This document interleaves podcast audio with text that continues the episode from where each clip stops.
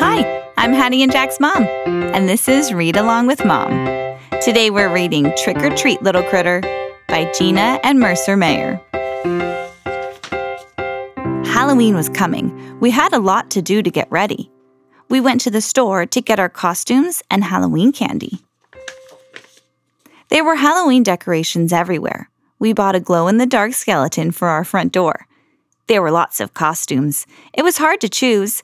Dad picked out a creepy mask for himself. My baby brother didn't like the mask very much, so Dad chose a silly one instead. My sister and I picked out a bunny costume for our brother. Mom said, maybe next year. I tried on a cowboy costume, a green monster costume, and a pirate costume.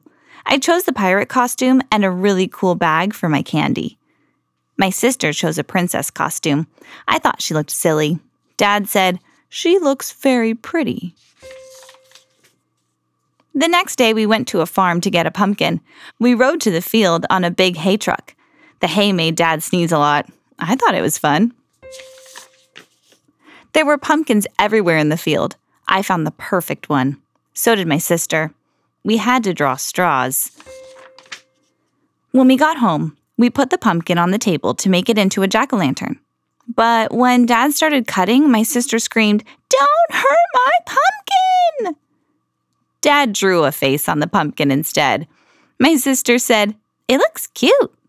I said, It looks dumb. On Halloween Day, we had a party at school. We made masks out of paper bags. For the Halloween party, we had orange cupcakes and roasted pumpkin seeds and orange punch. Our teacher made a real jack o' lantern. As soon as it got dark on Halloween night, my sister and I put on our costumes. Dad put on his mask too. Dad took us trick or treating. The moon was spooky, and there were ghosts and goblins everywhere. I saw a lot of my friends. There were some cool costumes. One of my friends even had a costume just like mine. At the last house on our block, I noticed a hole in my candy bag. Some of my stuff had fallen out. I think my dog found it. I started to cry. My sister said, I'll share some of my candy with you. When we got home, we dumped all of our candy on the floor and divided it up. Mom said, I've never seen so much candy.